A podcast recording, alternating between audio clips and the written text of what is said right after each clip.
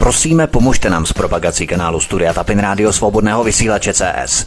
Pokud se vám tento nebo jiné pořady na tomto kanále líbí, klikněte na vaší obrazovce na tlačítko s nápisem Sdílet a vyberte sociální síť, na kterou pořad sdílíte.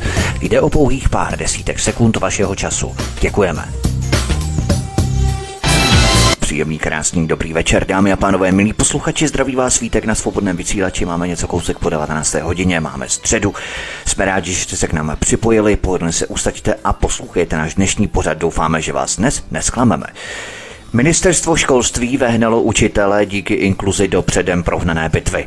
Spousta učitelů nezvládá už děti v první a druhé třídě. Metodici, kteří inkluzi chystali, vůbec nebyli v praxi.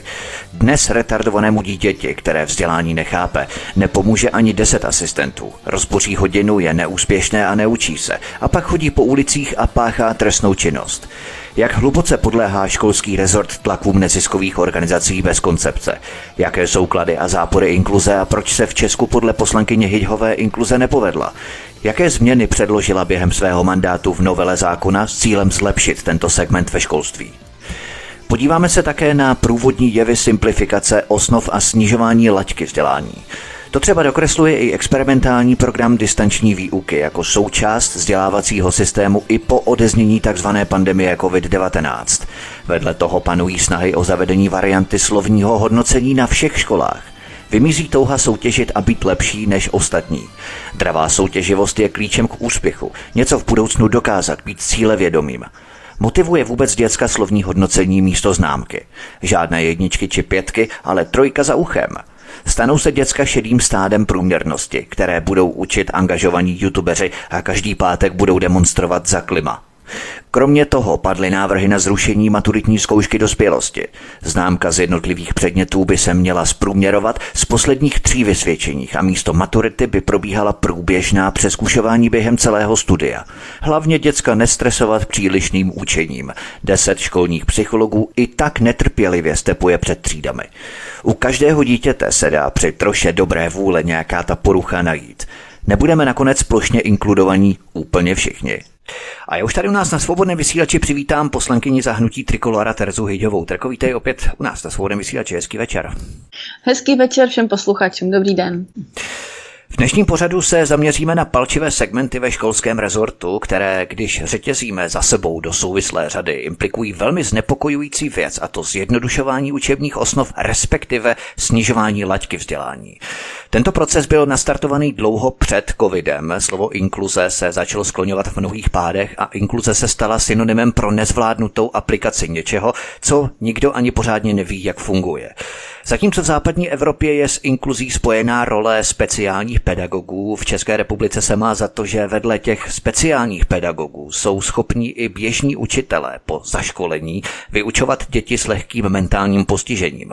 A to vůbec nehodnotíme intelektuální deficit a rozdíl, který v některých předmětech prostě nevykryjeme. V květnu 2020 si Terko zpracovala a podala do sněmovny návrh zákona na zrušení spackané inkluze ve školách. Na problémy, které postihuješ v tom návrhu dlouhodobě upozorňují také školští odborníci, ředitelé škol, učitelé a dokonce i samotní rodiče takto inkludovaných žáků. Já se tě nejprve zeptám, jak dopadla ta předložená novela. Uh, mám ji teďka tady vedle sebe zrovna vytěštěnou, dívám se na ní a bohužel je to tak, jak dopadla. to znamená, že je podaná, mám ji tady vytisknutou, ale sněmovna ji bohužel do dnešního dne neprojednávala, protože zkrátka to asi pro vládu a pro poslance není priorita. Samozřejmě leží to tam pořád tady v prvním čtení, to znamená, že se, to, že se tím ani sněmovna nezabývala do dnešního dne, i přesto, že už to tam leží vlastně přes rok rok. A vláda vlastně tak... nedala ani neutrální pozitivní nebo negativní stanovisko v rámci projednání v prvním čtení? Nic takového? Ne, ne, ne, já jsem se na to vůbec nedívala, protože to je úplně jako zapadlé někde no. v seznamu prvního čtení, což v podstatě jsem věděla, že nemá ani, v podstatě jsem věděla, že, že to nepřijde na řadu a nepletla jsem se. Jak říkám, pan ministr Plaga je s tím spokojený, inkluze asi podle něj funguje, uh, nic na to nenamítá, protože, jak říkám, pro ně to priorita zřejmě není, já to vidím trošku jinak. Sice do toho teďka zasáhl ten covid, protože školy byly dlouho, dlouho zavřené a momentálně se ve školách řeší testy, roušky a očkování, ale přesto všechno si myslím, že tohle je velmi velké téma, na které se momentálně trošičku pozapomnělo. Já jsem teda nezapomněla a myslím, že učitelé také ne, ale jak říkám, bohužel panu Plagovi to zřejmě nevadí. Tak on není učitel, že on to, jemu to je jedno. No, on to bude manažuje tomu segmentu. V podstatě školy řeší testy, ale ne testy jako písemky, ale testy v rámci PCR nebo antigenních testů. No. To jsou ty jediné testy, které teď školy eventuálně řeší. Ano. S kým vším si na této novele spolupracovala, abychom posluchači uvedli do obrazu, že se nejedná o nějakou amatérskou předlohu, řekněme psanou na koleni. S kým vším si na tom participovala? Mm-hmm. Tak eh, je pod tím podepsaná samozřejmě moje eh, bývalá, bývalá strana, respektive poslanci z SPD, tedy je to, byl to ještě zákon, který jsem podávala za SPD, jenom si připomenu, že už SPD rok nejsem, jsem v tri, eh, hnutí Trikolora. Pracovala jsem na to s odborníky, to znamená s řediteli škol jsem se o tom radila, s učiteli, zpracovávala mi to vlastně právnička, s kterou jsem se detailně radila o tom, jak to má přesně vypadat. O každé větě jsme se v podstatě radili, aby byla ta věta vždycky napsaná správně a přesně. A opravdu jsem čerpala od lidí, kteří eh, v tomto pracují. To jsou opravdu ředitele a učitele, protože nevím, kdo jiný by o tom měl vidět asi více. Takže, eh, jak říkám, není to žádná věc na koleni, ale jedná se o dokument, který zkrátka popisuje to a napravuje to, tu špatnost, kterou tady napáchala ještě paní ministrně Kateřina Valachová ve své době, kdy se zhlídla nebo zhlédla se v inkluzi. Myslela si, že to je přesně to, co naše školství potřebuje a bohužel se zlou se potázala. Já si myslím, že školství potřebuje jiné věci, ale určitě to není v tuhle chvíli tahle špatná inkluze. Když se tady budeme bavit přímo o tom začátku, to znamená, ty si poukázala na předchozí ministrní školství Kateřinu Valachovou, Nejprve všeobecně, jak je podle tebe pojímaná inkluze v českém školství? Utrpěli ředitelé škol, utrpěli rodiče, nebo utrpěli především samotné děti, o které tu jde především? Hmm. Tak eh, kdybych to takhle měla zhodnotit, tak si myslím, že utrpěli víceméně všichni. Mnoho eh, rodičů se v tom jakoby i zhlédlo, říkali si, jo, super, moje dítě bude moct chodit do běžné základní školy a opravdu mnoho rodičů to vidělo jako super cestu prostě, že jejich dítě vlastně už nebude chodit do speciální školy, ale že už bude moct navštěvovat běžnou základní školu. Já si myslím, že ale i tito rodiči, rodiče viděli po nějakém čase, že to třeba není úplně úplně to pravé ořechové. Já jsem se bavila s mnoha, mnoha pedagogy, protože když jsem ještě studovala vysokou školu, tak jedna z mých praxí, nebo měla jsem těch praxí více ve speciálních zařízeních, eh, tak tam přesně mi ty paní učitelky říkaly, že mají s tím velké problémy, že vlastně ty rodiče, když, když vlastně ten učitel hovoří k tomu rodiči a říká mu, že vlastně jsou tady takové a takové potíže, tak ten rodič mu řekne, no ale eh, ta inkluze prostě je, tak vy se, vy se o to musíte postarat, eh, o to dítě, tomu musíte přece rozumět.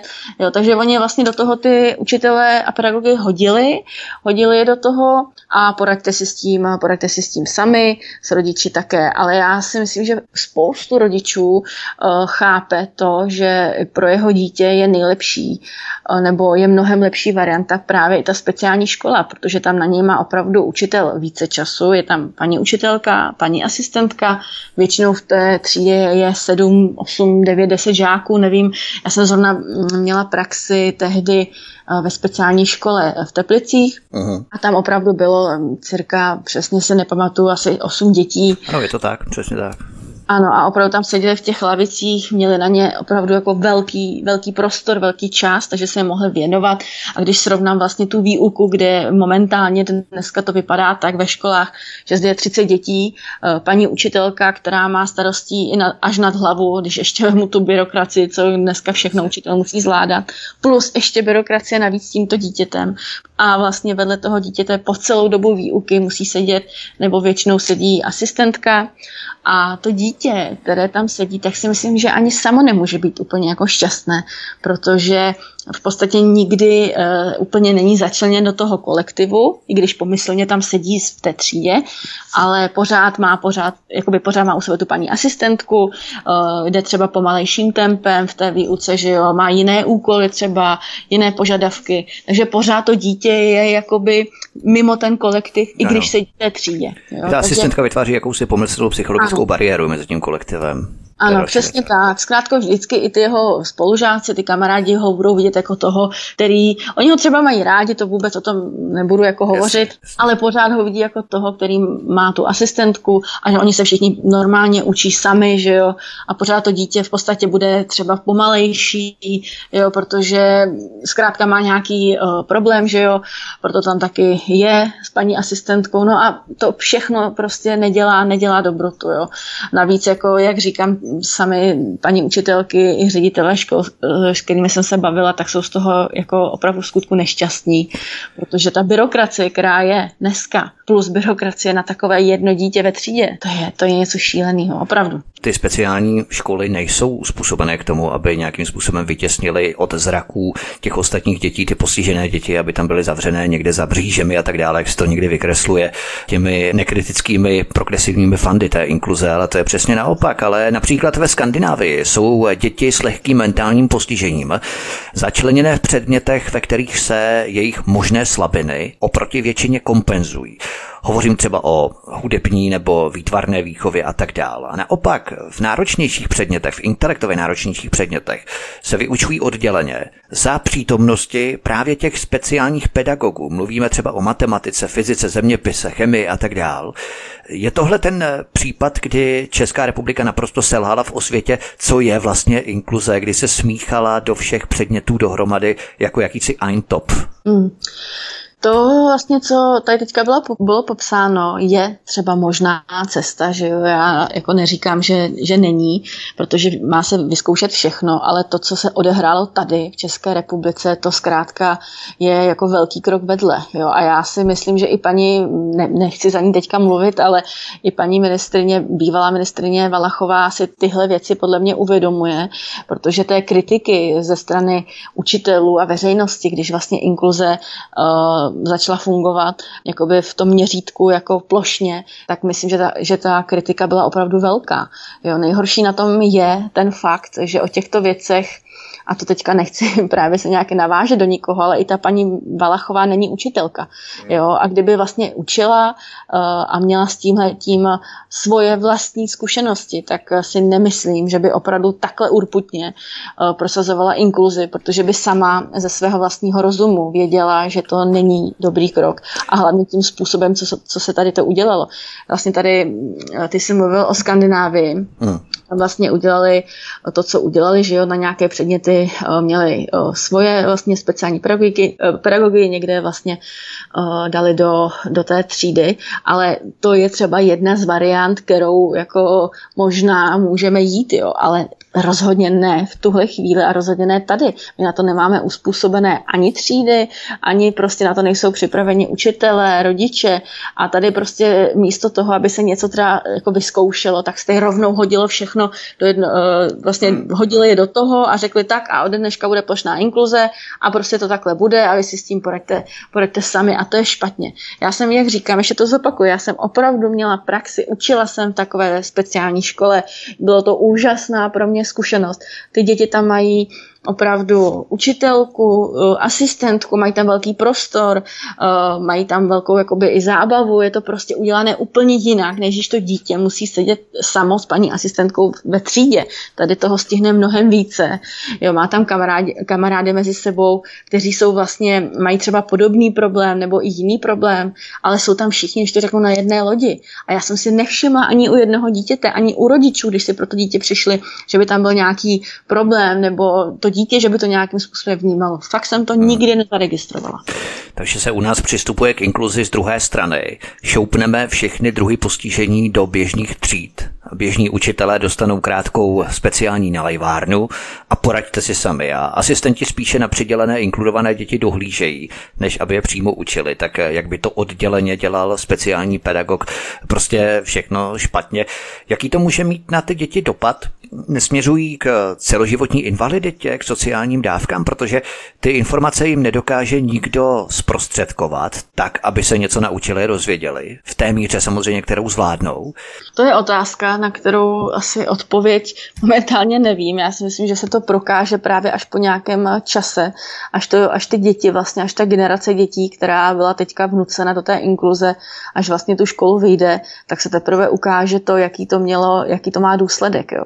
Ale jako to, co tady popisuješ, je samozřejmě možné a dost reálné, protože když dítě celých 9 let myslím na základní škole uh, sedí uh, takhle v, s paní asistentkou v té, uh, v té třídě, tak eh, to určitě nějaký dopad na něj bude mít, jo, protože pořád eh, je tam jakoby sám, je, je, je něčím jiný, eh, nemůže zažít třeba ten úspěch jako ostatní děti. Nikdy prostě, možné, jako, možné je všechno, ale já bych řekla, že nikdy nemůže zažít takové to, že bude první, kdo se přihlásí a bude něco vědět a zkrátka bude vždycky ten, kdo, kdo třeba ano, bude šikovný, ale má u sebe to paní asistentku, a není úplně, není, uh, není to ten, to dítě, které opravdu zvedne ruku a bude říkat, a dneska jsem byl jako skvělý, protože jsem to zvládl, byl jsem nejlepší a tak dále. Pořád prostě to bude, bude trošku jinde v tom kolektivu. Jak říkám, fyzicky tam bude ve třídě, ale jinak v tom kolektivu bude vždycky vyčleněný a jiný. To je přesně to, na co jsem tou mojí předchozí otázkou mířil, protože co třeba děti s lehkým mentálním postižením, které by mohly zastávat často i velmi kvalifikované manuální profese.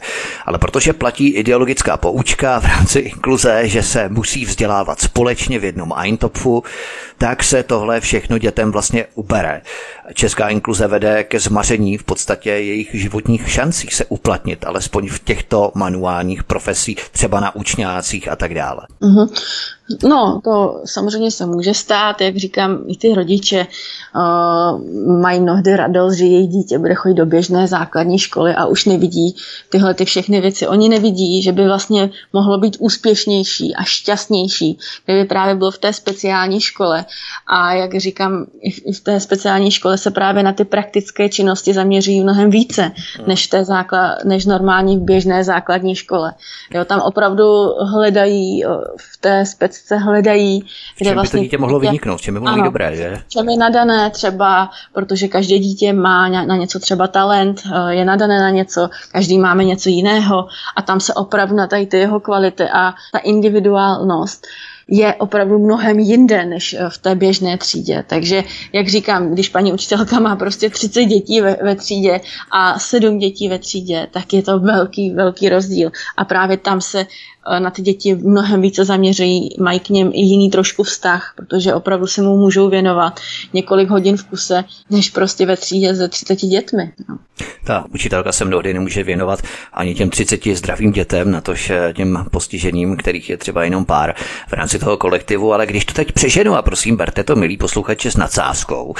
Nespějeme k tomu americkému způsobu nebo metodice modelu vzdělávání, kdy každý může dělat všechno a pokud vůči tomu máme nějaké třeba výhrady, tak nám hrozí obvinění z diskriminace. Takže ad absurdum. Za chvíli budou moc neslyšící absolvovat konzervatoř, vozíkáři, sportovní gymnázium, nebo nevědomí se budou moci stát piloty Boeingu. Obézní 130 kg žena se klidně stane baletkou, co já vím, a kdybychom náhodou chtěli někomu takovému to vzdělání odepřít, budeme čelit diskriminaci. Nespějeme náhodou podobnému stavu ve školství. Slovo diskriminace eh, se v posledních dnech u mě projevuje často, protože neustále jsem osočována, že někoho diskriminuju a, a, a podobně, takže v tomto případě to samozřejmě také takhle může dopadnout a věřím, že k tomu jdeme opravdu naproti. A ještě zopakuju to, co jsem říkala. Pojďme se zaměřit u těch dětí na jejich nadání, na jejich talent, na to, co jim jde, na to, v čem by mohli být dobří a třeba i lepší než my, vlastně lidi třeba, kteří uh, nemají uh, žádné, vlastně žádné postižený. Může se to stát ale komukoliv, že jo? Já třeba budu mít dítě a také může mít nějakou, nějaké postižení, ale právě kdybych byla taková matka toho dítěte, tak bych se chtěla věnovat tomu dítěti a hledala bych, v čem by mohl být dobrý v čem by vynikal. A proto jsou ty speciální školy, jo, kde se tomu dítěti opravdu mohou věnovat. A když eh, ta paní učitelka se mu věnuje, no tak ona sama nejlépe přece ví, v čem je dobrý a mohou taky tyhle ty věci nějakým způsobem rozvíjet. Ale paní učitelka v dnešní běžné třídě na to tolik času nemá. Takže to, co si tady ty popsal, tak se samozřejmě může stát. Mně připadá, že dneska ten svět je takový, že pojďme vlastně uh, všechno udělat tak, aby se všichni měli stejně, aby se učili stejně všichni ve třídě, aby nikdo nebyl diskriminován, protože, protože uh, to, ty děti jsou diskriminovány, ale takhle to není, to je špatný pohled na dnešní svět. Jako speciální školy tady byly od jak živa, a vždycky uh, fungovaly a nevím, proč by se to dneska mělo uh, rušit. Jenom proto, že paní uh, ministrině Valachová si rozmyslela, že inkluze je to nejlepší, co naše školství potřebuje, tak si to opravdu nemyslím. Ať se jde zeptat do těch škol, se zeptá těch pedagogů? A zeptá se jich, jakým způsobem to tedy probíhá, jestli jsou šťastní těch několik let po tom, co tam mají ty děti s ADHD, jako jo, protože to jsou taky věci, kdo řekne, no tak moje dítě má ADHD, já jsem těch dětí učila mnoho, které, které měly ADHD a můžu vám říct, že eh, některé děti opravdu potřebují velkou pozornost, velkou pozornost. A když má paní učitelka se každému věnovat natolik, aby třeba uh, mohla ho i nějakým způsobem rozvíjet a učit, tak opravdu není možné se věnovat 30 dětem a z toho jednomu, který má vlastně ADHD, nedokáže sedět v klidu. Já jsem to zažila několikrát, proto, proto říkám, že to dítě přece samo musí být šťastnější i v té, i v té škole, kde se mu mohou více věnovat. A to vůbec jako nikomu nechci nic vnucovat. Já jsem právě názoru, že by se každý měl rozhodnout eh, sám. To znamená, já mám dítě, Vím, že je tady možnost, aby šlo do speciální školy, vím, že je to pro něj eh, dobré, tak ho dám do speciální školy. A teď se nemůžou rozhodnout rodiče v rámci školských orgánů a jejich doporučení, kam to dítě mohou poslat? No, teď je to, teď je to právě tak, eh, že vlastně všechny školy musí eh, přijmout dítě s nějakým lehkým mentálním postižením. Zkrátka, ta škola nemůže říct, podívejte, my máme tady plné kapacity, nejsme na to vybaveni, že jo, protože opravdu ty školy potřebují třeba určité vybavení, určitý personál a tak dále. To si škola dneska nemůže domluvit, eh, dovolit. Zkrátka... Takže rodiče se můžou rozhodnout, kam to dítě pošlo, ale školy ho musí přijmout. Když se ti rodiče rozhodnou, my chceme, aby moje dítě chodilo do běžné školy. A to je právě ta chyba, protože ta škola v podstatě je do toho vhozená a nemá na výběr. Jo? Takže zase tady stát něco nakazuje prostě i těm školám a institucím a uh, ten učitel v podstatě přijde a nemůže být odmítnut. Na to, kdyby vlastně to bylo úplně obráceně a ta škola by sama, kdyby měla na to uspůsobený personál, měla by na to, uh, měla by na to místnost třeba, kde by opravdu mohla třeba mít i ty děti s paní učitelkou, měli by zkrátka na to uspůsobení, tak je to úplně něco jiného. Ale ty školy nemají v podstatě na výběr a když prostě na to uspůsobení nejsou, tak to stejně nikoho nezajímá. Prostě to dítě přijmete a budete ho tam prostě mít a jiná varianta není. Jo? Takže Rozumím. Jde no. v podstatě o tu praxi, samozřejmě, kterou mnohý ministr nemá, včetně, jak si zmínila, Kateřiny Valachové, bývalé ministrině školství. To je docela takový zajímavý český fenomén, že funkci ministra vykonává většinou někdo, kdo nemá praxi v tom daném oboru, ať se jedná o chemika v podobě bývalého ministra financí, ať se jedná o herce v podobě bývalého ministra obrany a tak dále, tak eh, tuto funkci by měl vykonávat právě někdo, kdo vzešel z té praxe. Hovoří poslankyně hnutí Trikolora Terza Hyďová, se kterou si povídáme o inkluzi a dalších navazujících tématech, které budeme probírat po písničce. Od mikrofonu vás zdraví Vítek, svobodný vysílač vaším průvodcem dnešní večer. Hezký den. Máme po písničce od mikrofonu vás zdraví Vítek, posloucháte svobodný vysílač a spolu se mnou nás naším dnešním vysíláním provází poslankyně hnutí Trikolora Tereza Hyďová, se kterou si povídáme o inkluzi a dalších navazujících tématech. My tu hovoříme o inkluzi jako nezvládnutém fenoménu v českém školství, ale když bychom to pojali širší perspektivou, optikou, nejsou různé varianty a typy postižení zvládnuté, řekněme, v té mentalitě našeho myšlení a v našem přístupu k nim a to se potom logicky promítá i do nezvládnuté aplikace těch postižení do školství samotného. Já jsem třeba dělal rozhovor před zhruba třema lety s Bárou, která se odstěhovala do Ruska, vdala se tam, žije v Moskvě a oni mají kluka s lehkým autismem. A mě fascinovalo, jak to oni tam řeší. Jo. A nejsou to jenom oni, jde o celou společnost. Oni k tomu postižení v Rusku přistupují tak, že ten postižený se musí snažit, aby se socializoval, aby stíhal zvládnout učivo. Rodiče mu samozřejmě pomáhají, samozřejmě všechno v jeho možnostech, nepožadují po něm nějaké tvrdé výkony na lámovo, jo, ale prostě nedělá se kolem toho žádný větší humbuk. Zatímco u nás se mně zdá, že se kolem jakékoliv poruchy, postižení vytváří skoro až posvátnost a vznešená nedotknutelnost. Jo. Našlapuje se kolem toho po špičkách. Pořádají se různé semináře na sebe menší poruchu 0,001% obyvatel, ale naopak se o tom žvaní tak, jako by tou poruchou trpělo 50% populace. Rodiče se združují do nějakých organizací kolem té poruchy. Jo. Je to skoro až fotbalové náboženství, bych to nazval. Já to sleduju právě v těch médiích různých a tak dále. Není tohle problém přílišná agenda kolem všech těch stovek různých poruch, větších či menších. Tak, eh, určitě, určitě ano, protože dneska se, co si veme povídat, řeší eh, milion věcí navíc, co se dřív třeba vůbec neřešilo a hledá se problém tam, kde ani problém není. Jo, takže to, co si tady popsal, že se děje v Rusku, to je docela, eh, docela zajímavé, protože tady dneska na všechno člověk musí mít 150 papírů, o 150 doktorů, že jo, takže prostě dneska se všechno řeší do detailu stylu, vymýšlí se nové a nové, eh, nové věci, které akorát přispívají eh, k tomu, že roste byrokracie, že a to myslím i pro ty, i pro ty učitele, kteří vlastně, když mají to dítě třeba v té škole, té třídě, tak na něj musí vykazovat asi tisíc, eh, tisíc papírů, že jo. Pak tam přijde ten rodič, který si zase stěžuje, že to a to a to, jo. Takže to co, to, co tady si popsal, to je docela zajímavé, protože tady v České republice to tady probíhá úplně jinak.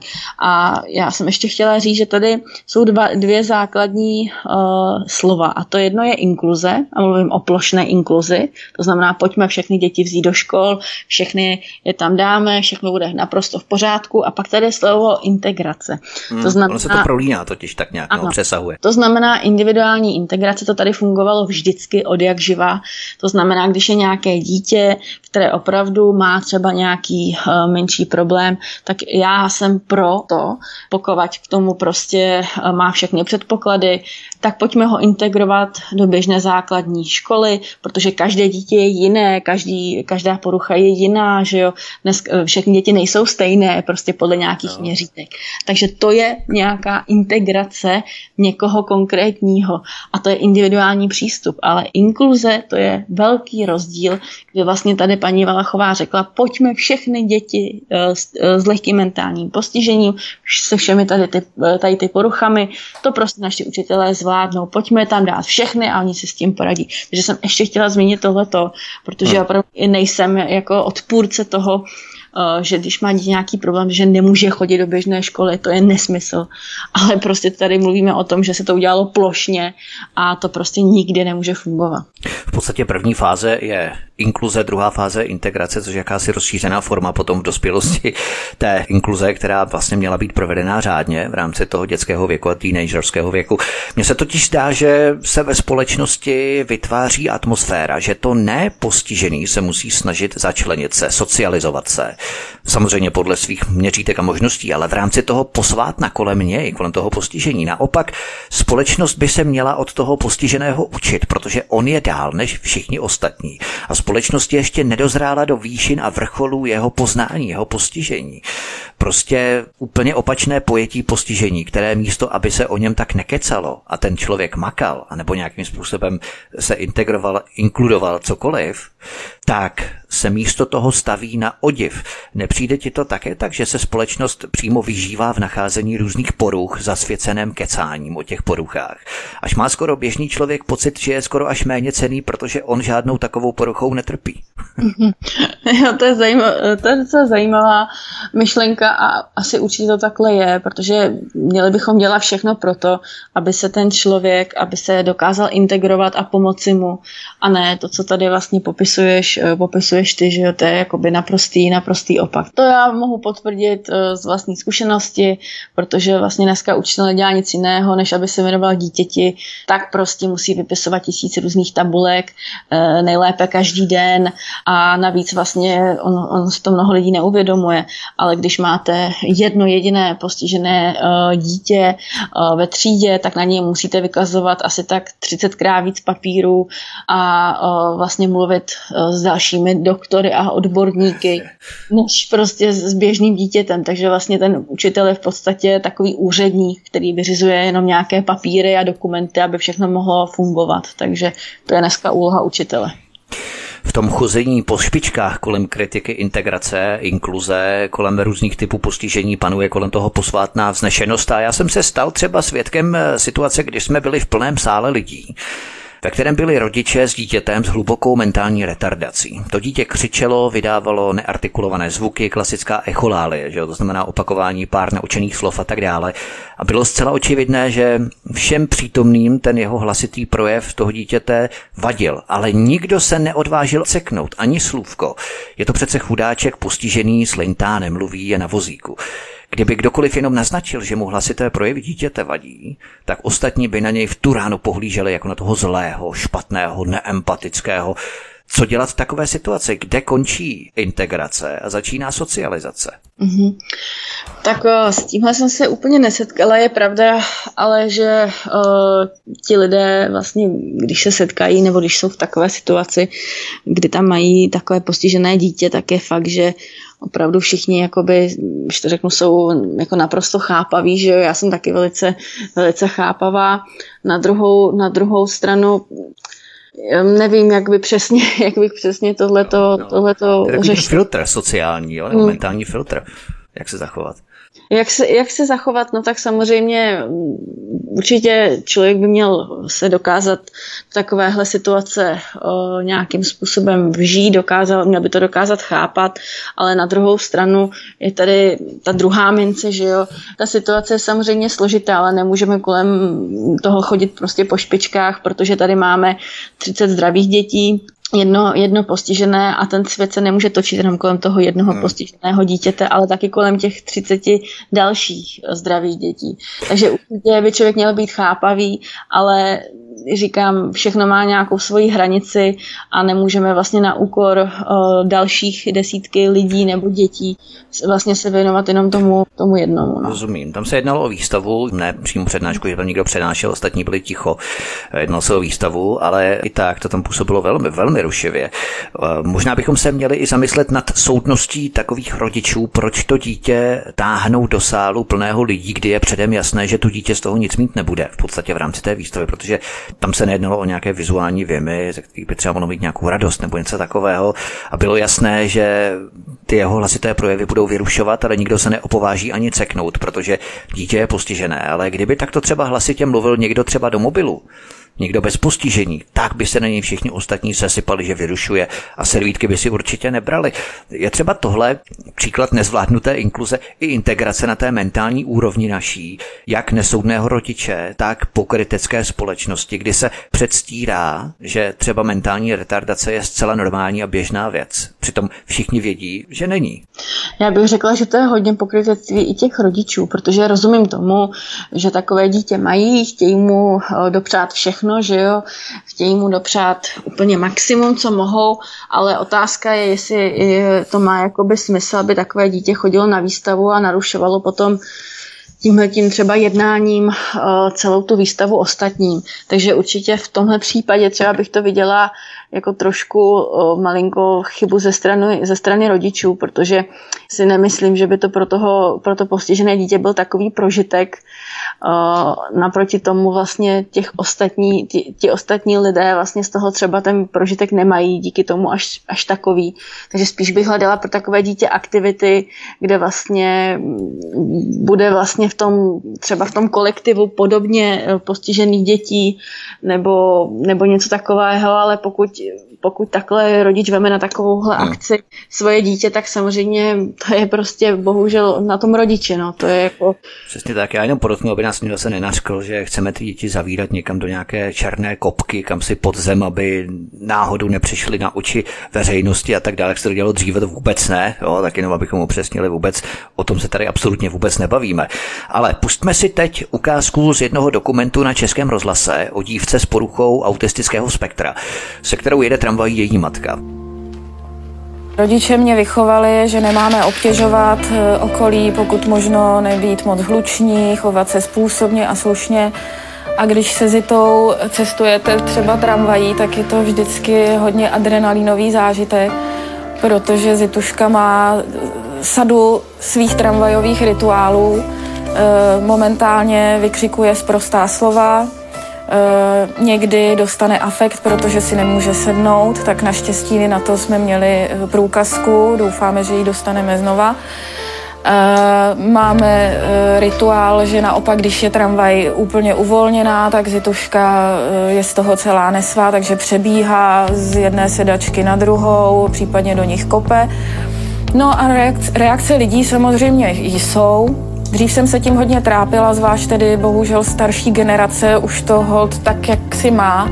Respektuju to, ale někdy bych uvítala, kdyby, kdyby eh, si svoje jaksi poznatky o tom, jak mám vychovávat své dítě, ponechali. Ale já samozřejmě nereaguju neslušně. Já buď nereaguju vůbec, anebo se snažím nějak stručně vysvětlit, nezlobte se, dcera je postižená, má autismus, proto se chová, jak se chová. Mě se ujalo, jakým způsobem se rafinovaně přeformátovává ta společnost, aby přistupovala k tomu postižení. Všimáš si, jak je v tom afektovaném popisu matky upozaďované slušné vychování, konvence, ticho, něco, co je out school, ta stará generace, rodiče mě tak vychovali, abych se slušně chovala, byla ticho, nerušila ostatní a tak dále a naopak hlučné projevy tu ta matka vykresluje jako něco, co bychom měli vnímat jako běžnou součást, běžnou věc, zvyknout si na to, považovat to za součást. Jo. Autismus samozřejmě se nedá potlačit, to je samozřejmé, to nikdo netvrdí, ale je možné tomu dítěti vštěpit ještě ve formativním věku, to znamená do nějakých šesti let, pár zásad, i když to samozřejmě trvá mnohem déle. Ale všímáš si, že se z nesocializace dítěte dnes vytváří skoro až přednost, čím více je dítě handicapované, znevýhodněné, hlavně je to vizuálně vidět a vzbuzuje to u ostatních mnohdy i předstíraný soucit. Tím více jsou na dítě brané ohledy a všechno se mu toleruje, dovoluje. Nepřijde ti to také tak, že ty mantinely přetolerantnělé společnosti se pořád posouvají kam si dál a dál, že je všechno dovoleno. Takový ten kult vše dovolenosti, bych to nazval. Tak ta společnost obecně i ten svět jde opravdu tímto trendem, eh, jak si tady, jak jsi tady popsal, protože eh, z minulosti si myslím, že se hlavně eh, snažili lidé, ačkoliv měli postižené dítě, tak ho co nejvíce opravdu do té socializace, eh, aby ho nejvíc socializovali. Dneska je to tak, že máme postižené dítě, takže máme milion výhod, musíte to všichni pochopit a prostě tak to je. A ten rodič už se třeba mnohdy, neříkám, že všichni, viděla jsem rodiče, které se opravdu věnovali tomu dítěti a před nima smekám a jako, jako úplně skvěle, skvěle se k němu chovali, ale jsou takový rodiče, kteří mají to dítě a eh, nesnaží se v podstatě o nic. Jo? Jako, je, jako říkají, podívejte, máme tady dítě, no a to prostě musíte všichni chápat, tak to je. To samozřejmě jako ten trend tady toho asi roste, ale uh, já jsem s autistickými dětmi pracovala mnohokrát, byla jsem dokonce v mateřské školce pro autistické děti a viděla jsem tam na vlastní oči to, že ty děti se dokáží naučit mnoho. Jo. Jsou to sice trošku jakoby jiné osobnosti, uh, mnohdy jsou opravdu velmi chytré ty děti, mají takový uh, svůj svět, vlastně, v kterém oni žijí a uvažují trošičku jinak, ale to, to prostě bylo neuvěřitelné. Jo. Tam prostě se se řeklo, že se jde ven, Oni přišli, děti všechny tam šly do, do šatny, dali si tam takovou, takovou nálepku, jako že teďka, teďka jdeme ven, tam byly takové boty nakreslený, dali si tam nálepku s botama, tam měla takhle celý den, vždycky nalepovali, co teďka budou dělat, takže tam dali boty, tam si to nalepili na svoji nástěnku, obuli se a prostě šli, šli ven. Takže evidentně tady na tom vidíme to, že prostě jde, jde lecos, jenom člověk musí jako chtít a musí se tomu dítěti opravdu věnovat a vědět, co přesně, co přesně mu pomoct a jako to, co se tady popsal, no tak to prostě bohužel někde, někdo to má prostě jinak. No. Tak jak tu ta matka uvádí, že mě rodiče vychovali, abychom byli slušní, nehlučili, nerušili ostatní a tak dále. A jak to staví do toho přímého kontrastu s chováním té dcery, autistky v tramvaji, že teď je jiná doba, že teď naopak má zelenou rozcapená, vysmátá generace, když to opravdu ze všeobecním, které je všechno dovoleno, tak nepochspíváme tím i ty atributy, které formovaly tu naší společnost a proto se dnes brodíme až po kolena v takové destrukci. Abych to vysvětlil, minulé generace nám zanechaly vznikaly díla literární, hudební, malířská, divadelní, já nevím, filmová, architektonická a tak dále, která obdivujeme v podstatě doteď. A jenomže dnes se zdá jakoby všechno krásné, estetické, zajímavé, něčím originální, hezké, logicky strukturované a tak dále, bylo spíš na závadu. Teď převládá trend nudně blábolit, zošklivovat, malovat blátem nebo výkaly, dekonstruovat, dělat umění z převráceného záchodu, znesvěcovat kostely třeba, trhat vlajky, věšet trenýrky na hradě, umístěvat na podstavce příšernosti sochy se vstyčeným penisem třeba jako v Brně, stříkat na zdi grafity, street art, jak se to jmenuje, že? Ukazovat styčené prostředníčky, to je ta postmoderní doba společnosti, ve které je všechno dovoleno a hranice mantinely se pořád posouvají. Nejsou právě tohle ty důvody mentální destrukce naší společnosti? Já vím, že teď se pohybujeme trošku spíš té filozofické rovině, než té čistě legislativní, jak jsme začali na začátku, ale ta všedovolenost se dotýká samotného školství i té inkluze v podstatě, když to takto zase protneme zpátky. Tak to, že se společnost a svět mění, nebo my se měníme eh, se světem, nebo společnost se mění se světem, to prostě je holý fakt. Eh, I, ten, I to, že vlastně dřív, když byl učitel ve škole, tak to byla autorita. Eh, učitel řekl, tady prostě vaše dítě zlobí, dítě přišlo domů, dostalo na zadek, a prostě takhle to fungovalo a dítě pochopilo, že něco dělá špatně. Dneska je to hmm. naprosto obráceně.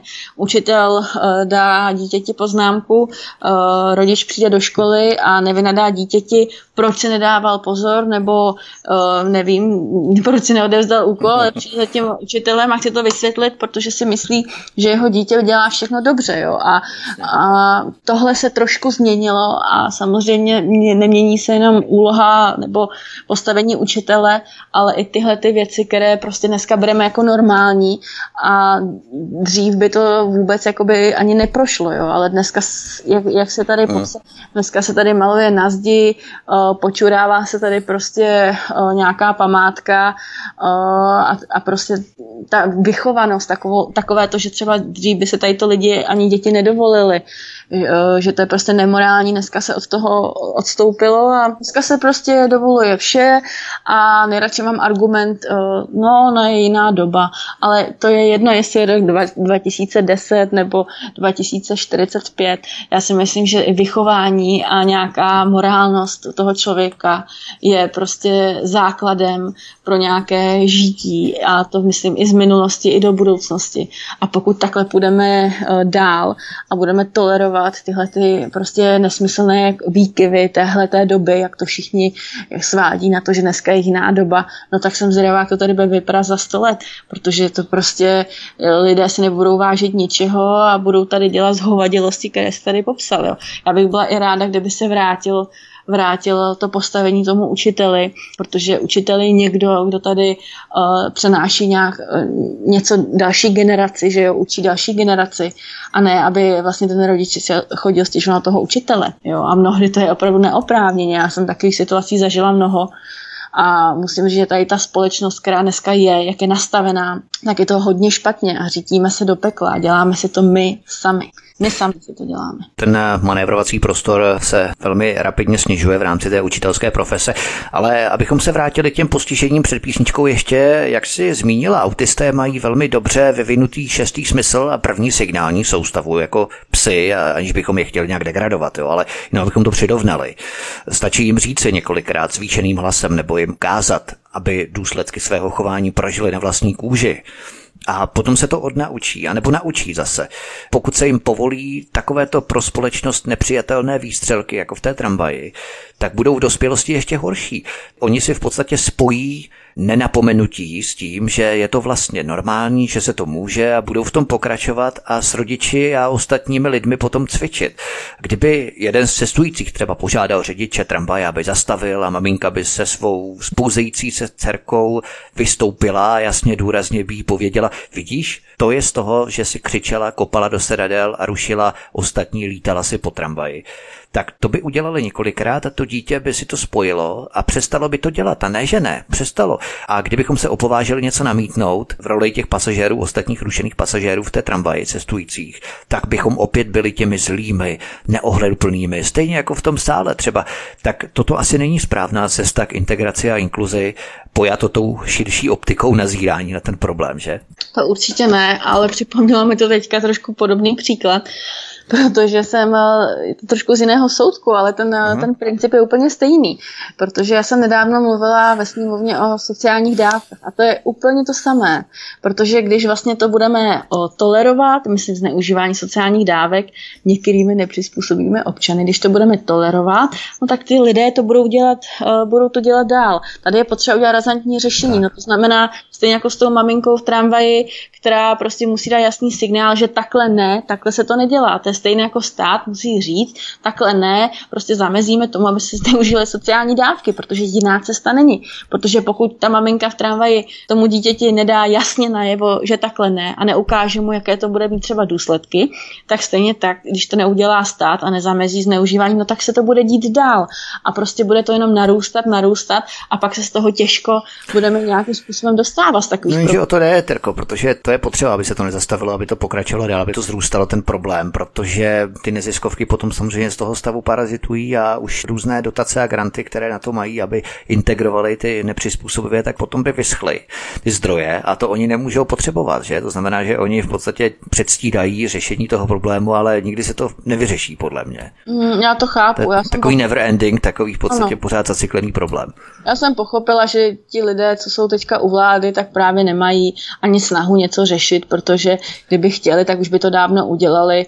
A samozřejmě chápu, že mnoho lidí je navázáno na tady ty neziskové organizace, které rádoby pomáhají, eh, pomáhají řešit problémy, ale prostě já jako neziskových organizací, které opravdu pomáhají například třeba postiženým občanům nebo nějakým způsobem důchodcům, nebo pomáhají teďka, že bylo tornádo, těch si nesmírně vážím, opravdu, ale neziskové organizace, které profitují na tom, že tady problém má, teda stát má sakra problém, který tady prostě narůstá za celé desítky let a on to ještě podporuje, tak ty bych zrušila ze dne na den, protože takovéhle neziskové organizace tady nikdo nepotřebuje. My potřebujeme řešit problémy a ty se takhle neřeší. Já vím, že to říkám třeba já, že někdo na to má jiný názor, prostě eh, například paní Maláčová, ale já mám názor takovýhle a já říkám, že je potřeba razantní řešení, jinak se nepohneme z místa.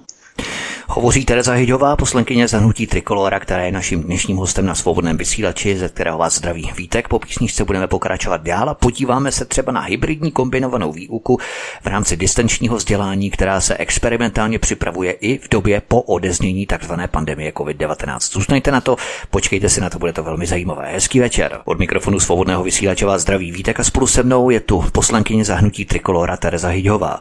K té inkluzi se můžeme vypravit ještě v některém z našich příštích pořadů. Budeme rádi, když nám, milí posluchači, napíšete, co vás zajímá, nebo nějaké vaše postřehy, názory. Budeme rádi za co nejvíce vašich komentářů pod pořadem na kanále Odyssey. Snažili jsme se vás trochu vyhecovat nebo namotivovat trochu ostřejšími otázkami nebo i odpovědi Terky Hyďhové a úvahy, abyste se s námi i vy podělili s vašimi případnými názory nebo zkušenostmi. Ale musíme pokročit dál, abychom zvládli i další témata pro dnešní večer. Pojďme se podívat na zajímavý dokument. Ministerstvo školství vydalo vyhlášení pokusného ověřování obsahu metod a organizace kombinovaného vzdělávání v základních a středních školách. Odkaz číslo jedna v popise pořadu na Odisí v odkazovém aparátu. Tady se popisují možnosti technických prostředků pro vzdělávání na dálku bez osobní přítomnosti žáků v části vyučovací doby ve škole. Co z této vyhlášky školského rezortu plyne? Znáš tu vyhlášku, dostala se k tobě? Samozřejmě se ke mně dostala, protože uh, jsem si ji přečetla až z médií, tak on se pan Plaga samozřejmě nám nejdříve nepochlubí, ani se s náma neporadí, myslím jako s poslanci. Jeho názor uh, ho vlastně vůbec nezajímá. Ale přečetla jsem to z médií a když jsem to přečetla, tak jsem si říkala, že jsem to vlastně od něj čekala, protože když byla tady celý uh, rok, rok a půl uh, distanční výuka, když byly děti doma, tak on, jako z jeho, z jeho tváře jsem nepoznala, že by z toho byl nějak nešťastný nebo zoufalý, protože to já jsem teda zoufalá a nešťastná opravdu velmi byla, ale mně přišlo, že prostě on to takhle bere, to je, je to naprosto v pořádku, no tak máme distanční výuku. Takže když přišel pan ministr Plaga s tímto, s touto hybridní výukou, že vlastně tady jeden den eh, v týdnu budou děti doma, bude se to testovat všechno, jak všechna technika výborně funguje a jak se děti mohou učit eh, ze svého domova, tak jsem s tím počítala, že to přijde, ale pro mě to je teda opravdu noční můra, protože já mám pedagogickou fakultu, pět let jsem studovala magisterství, učitelství na první stupeň se speciální pedagogikou a nedovedu si představit, že by se tohle opravdu ujmulo a že by tohle bylo normálně součástí našich životů, aby vlastně v týdnu, kdy má pět dní chodí dítě do školy, tak jeden den bude sedět doma na počítači a bude se učit přes monitor. Já jsem na tady to pět let eh, školu teda nestudovala, protože tohle to... Ještě musíš připočítat pátek, kdy se bude demonstrovat za klima. to je ale prostě... Takže tři dny se budou učit ve škole. No, je to prostě katastrofa, protože, jak říkám, já jsem na panu Pagovi za celý rok nespozorovala, že bys to byl nešťastný, takže jsem si myslela, že nic něčím takovým přijde. Navíc už tohle několikrát uh, jsem slyšela z úst Pirátů, kteří vlastně chtějí také podporovat distanční výuku. Oni by nejradši dělali vlastně všechno přes počítač, asi podle mě Piráti, takže i ta výuka by měla být asi přes počítač. A já jsem zase zastánce, eh, já jsem z konzervativní tradiční strany a já jsem zastánce toho, že protože vždycky to fungovalo, tak dítě by mělo chodit do školy, to znamená mít pravidelný režim, eh, vidět se s kamarády, eh, zažívat nějakou legraci a mít ten osobní kontakt. Ale když se tady začneme zabývat nějakou nesmyslnou, zbytečnou vyhláškou ministra Plagy, kdy prostě vyzkoušíme úžasný fenomén této doby, ke kterému samozřejmě přispěl covid, co si budeme nalhávat, no tak je to opravdu výborný nápad a děti budou sedět doma na počítačích a budou se opravdu velmi dobře rozvíjet, teda podle pana ministra asi. Takže můj názor to rozhodně není. A co jsem se tak dívala a dávala jsem si vlastně i tady to na Facebook, tuhle tu vyhlášku a ptala jsem se lidí, občanů, co si o tom myslí, tak mohu říct, že většina má uh, stejný nebo podobný názor jako já a chápe to, že když se tohle opravdu dostane do reality, tak je to opravdu velký problém, protože to je začátek to, toho, že vlastně naše děti nebo budoucí generace budou, když to řeknu úplně na rovinu, asociální. Budou to asociálové, kteří budou znát jenom svůj monitor a myš. A mm-hmm. už myš nebude, to už bude na dotyk. No a prostě hold budou sedět doma a, a to je tak všechno. Už dneska vlastně je problém s tím, a to mluvím ještě i v době před covidem, že děti málo chodily ven, jsou zavřené prostě na notebookcích doma, na mobilech, na tabletech, hrajou hry a kde si co si, já proti tomu nic nemám. Ale taková, taková ta doba, kdy jsem ještě já byla malá, a není to tak dávno, tak jsem chodila ven, prostě hodila jsem domů tašku za dveře, řekla jsem, mami přijdu, jo, a prostě přišla jsem, ale měla jsem normální dětství a tohle všechno, co se děje, i ta hybridní výuka, to přispívá k tomu, že z dětí vyrostou prostě introverti a sociálové, kteří jediný, co budou znát, je eh, enter na klávesnici. A to jsem to teďka vzala trošku jako trošku jsem se rozčíla, protože uh, je mi líto, že máme prostě ministra školství, který nehájí zájmy dětí ale hájí zájmy, nevím, jestli nějakých neziskovek a nějaké jako zvláštní doby, která je opravdu velice prazvláštní. A vůbec... Je takový fenomen trend v podstatě v rámci školství, který se rýsuje a nějakým způsobem na něj chtějí naskočit někteří ministři. Mě tak napadlo jenom tak trošku vtipně, jak si přišla dobu, hodila si tašku na zem a řekla si, mami, přijdu. Tak když si potom stárla, bylo ti 14, 16, 17, tak to bylo nejdřív přijdu v 10, pak přijdu ve 12, pak přijdu ráno až. To nebylo. Bylo to tak a už jsem na tisíc hovorů od mámy, jestli si z ní dělám legraci. Ale to prostě všechno patřilo k normálnímu dětství a teďka ona vzpomínám. Kdybych seděla u počítače a psala tam, psala tam abecedu prostě na, u monitoru a hlásila se přes prostě tady nějaký čudlík jako na monitoru, no tak co z toho dětství jako budu mít, že jo, tam jako se nic neprostí. Jako v Risku chodili v 90. že, tak tam taky, když znali správnou odpověď, tak zmačkli čudlík. No, ano, to bude asi něco jako Risku, akorát, že v Risku mohl člověk získat nějakou finanční odměnu a že on tam za nějakou zábavou ukázat, jestli, jestli teda je nejchytřejší eh, v nějakých, v nějakých prostě věcech, ale tady se prostě budou děti učit jako psát a počítat přes počítač, takže to není můžeš mít odměnu v podobě kecek třeba, když si píchneš vakcínu, to taky není k zahození. Jo. iPhone 12, konversky, hned bych se šla píchnout už na tím uvažuju, uvažuju, že budu se nechat očkovat, jenom prostě proto, abych hrála konversky. Možná by to měli rozdělit třeba na ty dvě dávky, že za jednu dávku dostaneš vždycky jednu kecku, tak aby si opravdu si pojistila, aby si přišla na tu druhou dávku, tak dělej potom tu druhou. Jo, tak to poradím asi panu ministrovi o zdravotnictví, to je výborné. Zkus to. Takže přes 70, abychom se vrátili tedy k tomu tématu hybridního eh, způsobu výuky i po odezní pandemie covidu, takže přes 70 velkých i malých škol se přihlásilo do toho pokusného ověřování a jde o to, že se zvažuje začlenění hybridního vzdělávání na dálku, distančního vzdělávání v základních i středních školách do systému vzdělávání České republiky i pro běžnou situaci.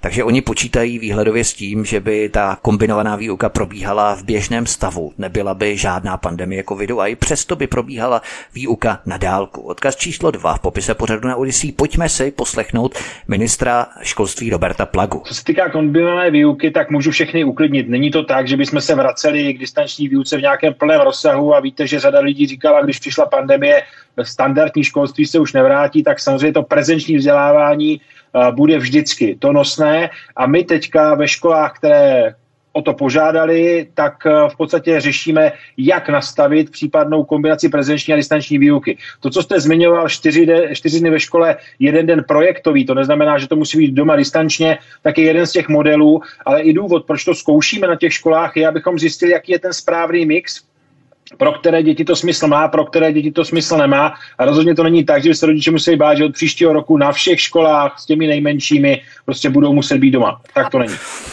My tu nebudeme probírat veškeré technické věci, provozní modely, protože to je technikálie odvádění pozornosti, ale důležité je to otevření možnosti distančního vzdělávání i po covidu. Myslíš, že jsme vypustili Gina z láhve? Nejprve je to prezentované jako pokusný model, ale jakmile školy zjistí, že tím mohou výrazně ušetřit na nákladech za vytápění v místnostech, za pomůcky, za elektřinu, za stravování, výdelnách a tak dále, tak se ten podíl distanční výuky nad tou prezenční bude stále navyšovat. Já doufám, že hodně lidí, stejně tak eh, jako já, má zdravý rozum a bude ho použi- používat. Stejně tak ty učitelky, protože znám spoustu učitelek a nevěřím, opravdu nevěřím tomu, že tyhle paní učitelky, které jsou, které, které dělají tu svoji práci jako dobře a učí děti, že s tímhle budou souhlasit. Protože to dítě, když bude doma, možná, že ano, škola ušetří za elektřinu, za jídlo, za, za uklízečku a tak dále. Ale to dítě prostě zase bude, budeme podporovat obezitu těch dětí, budeme podporovat to, že vlastně sociální nějaké kontakty, dítě bude asociální, nebude chodit ven, bude pořád zavřené doma, bude tloustnout, tloustnout, žádný režim mít nebude, protože tam klidně může sedět v pyžamu, že u toho monitoru to je úplně jedno, zuby si taky čistit jako nemusí. No a tak takhle asi eh, to chce naše vláda, ale nevěřím tomu, že tohle chce většina zdravých a zdravě uvažujících lidí a učitelů, protože já jsem taky učitelka, proto vím, že to je naprostý, ale naprostý nesmysl. Pokud ano, bude tady venku tornádo a budou povodně tak, že nebudu moc vít ani ven a nastane třeba nějaká přírodní katastrofa nebo bude tady atomová bomba, cokoliv takového, tak samozřejmě je to na místě. Ano, nebudu posílat dítě v holinkách a možná, že tam dojde, možná, že doplave někam do, na Vltavu. Ale to jsou jsou výjimečné situace, výjimečné. Připomínám, tohle a není žádná výjimečná situace a dítě má chodit do školy. Bylo to tak vždycky, bylo to tak za první republiky. Bylo Marie to, Terezie to bylo. Ano, bylo to ještě právě před první republikou, od Marie Terezie. Já jsem si vzpomněla na první republiku, protože teďka se dívám na seriál První republika. Jasně. Proto mě to tak napadlo, ale tam taky děti chodily do školy, že jo, samozřejmě, protože to je normální, protože potřebují pohyb a potřebují režim. Vlastně tak jako tělesnou výchovu. Jako teďka tady rok, eh, rok a půl byla zakázaná tělesná výchova, byla zakázaná hudební výchova. To jako to dítě bude zpívat přes počítač a tady bude zpívat do mikrofonu, si koupí mikrofon k tomu notebooku a bude tam do toho zpívat, dostane jedničku, nebo eh, ty cviky bude před kamerou, jo, jako, nebo jak to teda bude. Jo. Mimochodem v jedné škole, to jsem právě hovořil s eh, nějakou mamkou a ona říkala, že její dcera jí bylo vlastně uloženo, že ona musí před kamerou udělat, nevím jestli kliky, dřepy nebo něco takového poslat to potom tomu učiteli, jo, doma. To není sranda, to je opravdu fakt. Já nevím, jestli třeba budou organizovat třeba volejbal doma, anebo koupání jako v bazénu, tak doma ve vaně třeba nebo ve sprše a budu to posílat potom, jo, nebo nevím.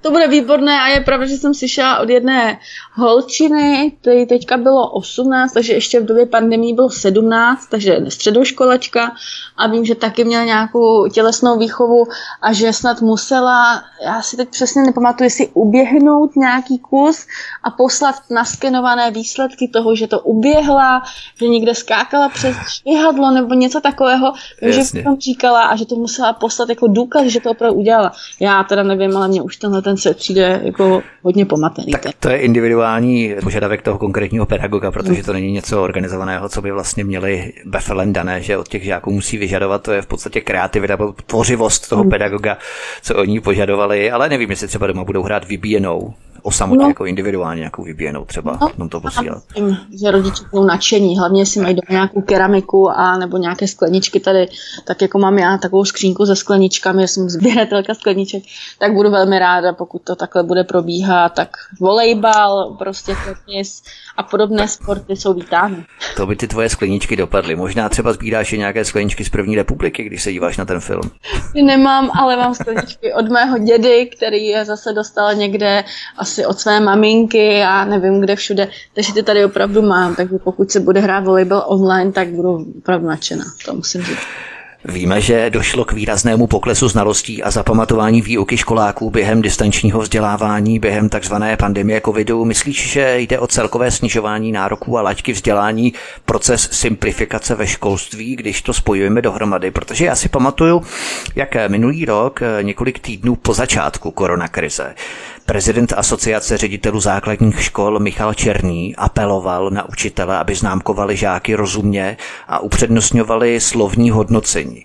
Já se přiznám, že to slovní hodnocení mě přijde jako maskování nedostatků u žáků, i když samozřejmě to hodnocení obsahuje pasáže, v čem by měl Pepíček zabrat, v čem by se měla Mařenka zlepšit, ale takovéto konzervativní hodnocení jasnou známkou, která dokumentuje přípravu žáka, je podle mě jasnější silnější vzdělení než ty různé alternativní výmysly, které akorát eh, bourají tu snaživost, cíle vědomost a hlavně soutěživost těch žáků. Jak je tvůj pohled na systém slovního hodnocení výměnou za, řekněme, ten jasný škálovatelný systém známek?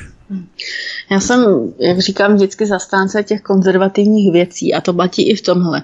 Já si pamatuju, když jsem byla v první třídě, tak ještě nebyly ty známky na vysvědčení uh, jedna, jedna, jedna, ale dostala jsem velkou jedničku. Do dneška se na ten den pamatuju a vidím před očima tu velkou jedničku.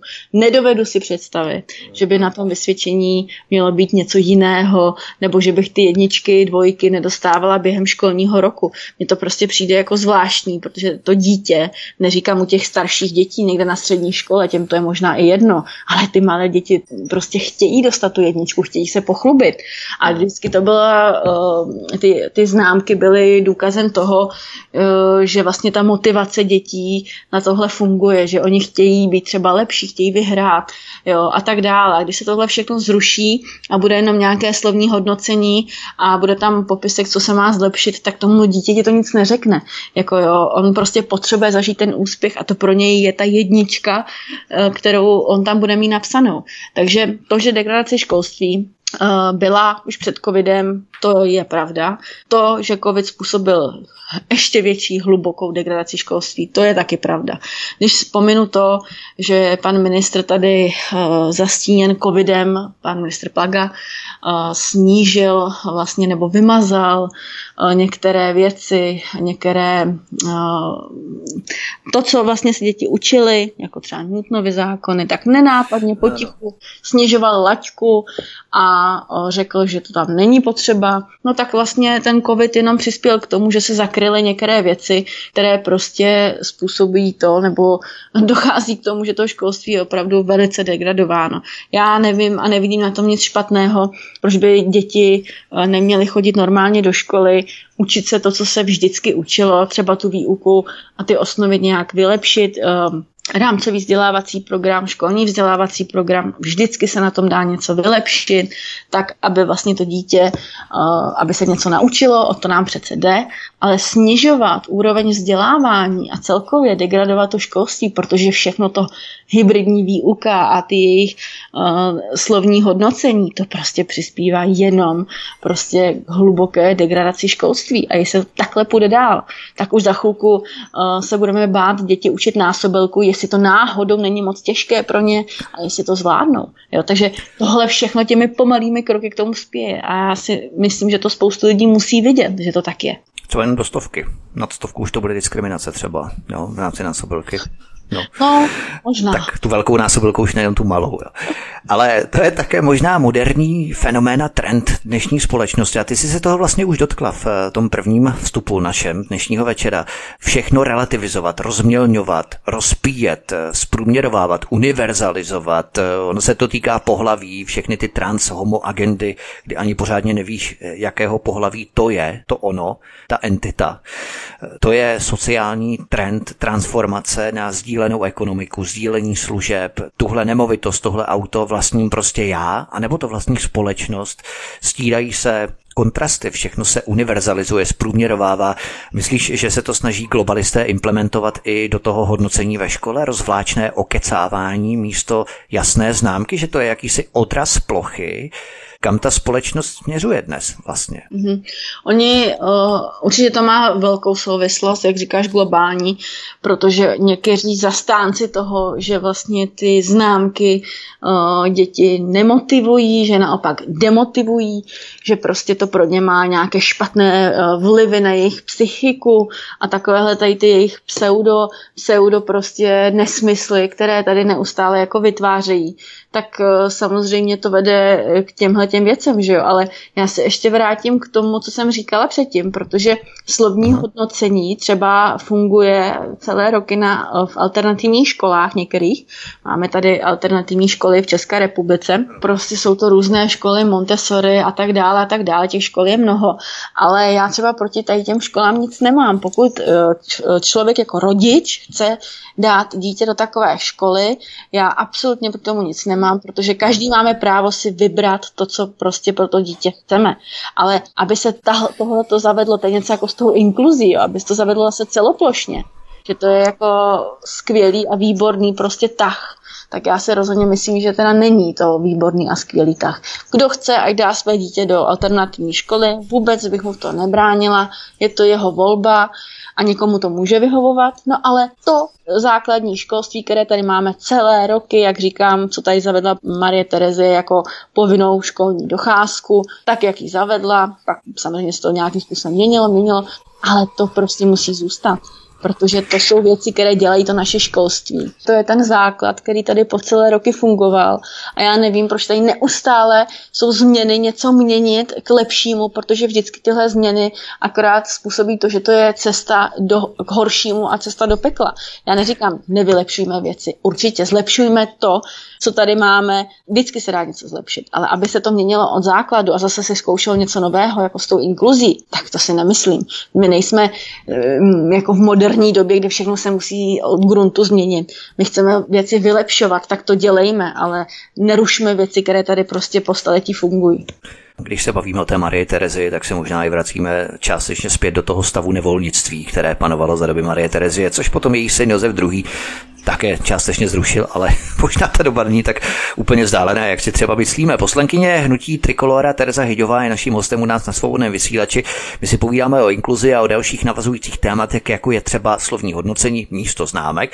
A po písničce se třeba podíváme na to, že chtějí někteří zrušit dokonce i maturity. Počkejte si na to, bude to zajímavé. A poslední vstup našeho dnešního rozhovoru vás čeká. Hezký večer. Od mikrofonu svobodného vysílače vás zdraví Vítek, spolu se mnou je tu poslankyně hnutí Trikolora Teresa Hyďová. Vynořují se názory, že by se neměla brát vážně ani maturitní zkouška, že by se mělo spíše uvažovat o jakýchsi průběžných zkouškách. Už během jednotlivých ročníků středoškolské výuky děti by si volili, z jakého předmětu chtějí ty zkoušky dělat, Některé předměty by byly pro vysoké školy povinné a ty testy by se prováděly během, dejme tomu, posledních dvou ročníků.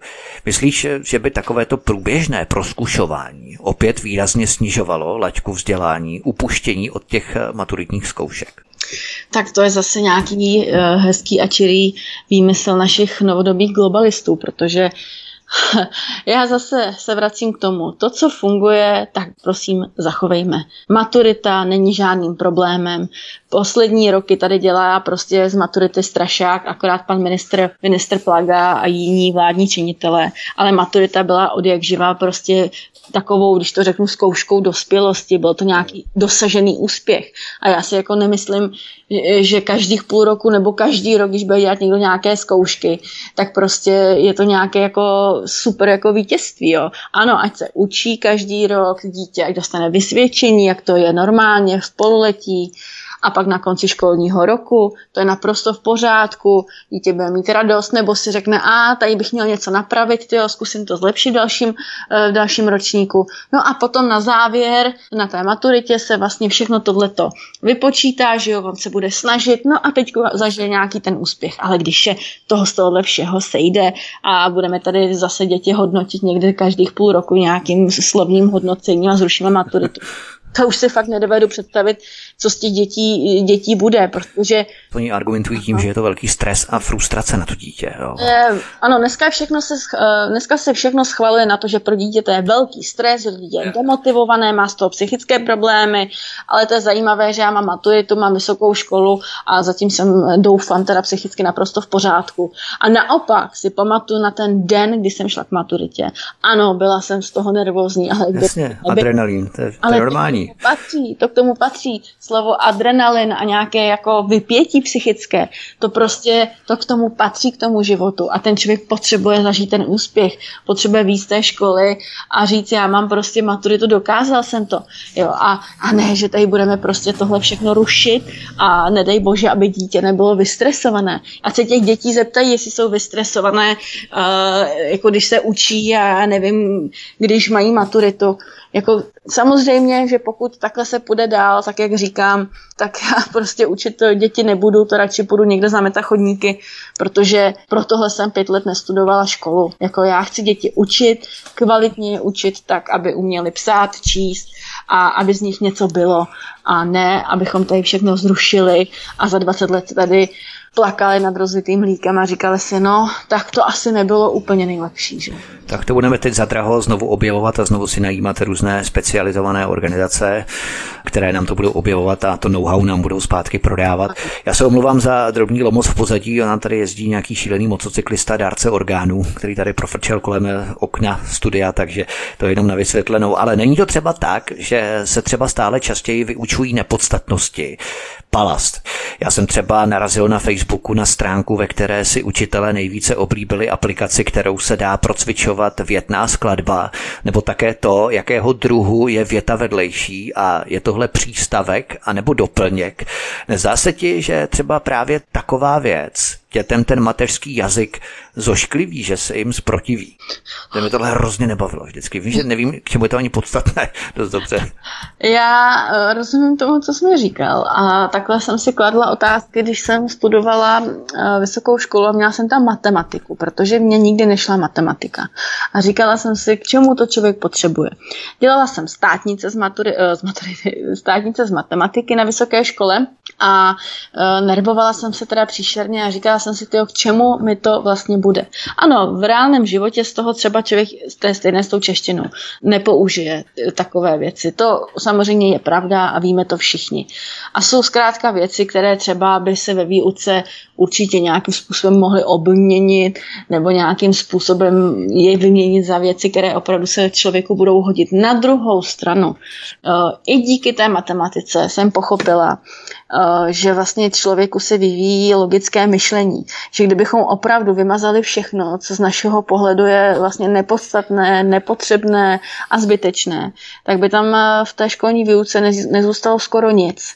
A vyšel by z té školy, školy dítě, nebo člověk by vyšel z té školy, který by byl absolutně nepolíbený ničím, neuměl by nad věcmi logicky uvažovat, přemýšlet nad nimi. A to jsou prostě věci, které třeba mě naučila i ta matematika, jo? protože já jsem vždycky měla tendenci se všechno učit na paměť a říkala jsem si, že když to takhle naučím perfektně, že se to nemůže nic stát. Ale třeba ta matematika mě naučila nad věcmi uvažovat a přemýšlet nad nimi. Ačkoliv jsem nad tím nadávala a říkala jsem si, k čemu to je, tak jsem pochopila, že to má nějaký smysl, že se dítě naučí přemýšlet, že ho to donutí přemýšlet. Takže, jak říkám, určitě tam je mnoho věcí, které dítě potřebovat nebude a určitě by se daly nahradit třeba něčím lepším nebo nějakým způsobem je trošičku obměnit ale eh, to gro je to, že ta škola učí ty děti uvažovat a přemýšlet. A to jsou věci, které třeba nikdo nepoužije nikdy v reálném životě, ale my ani nevíme, jak tady bude svět vypadat za 50 let.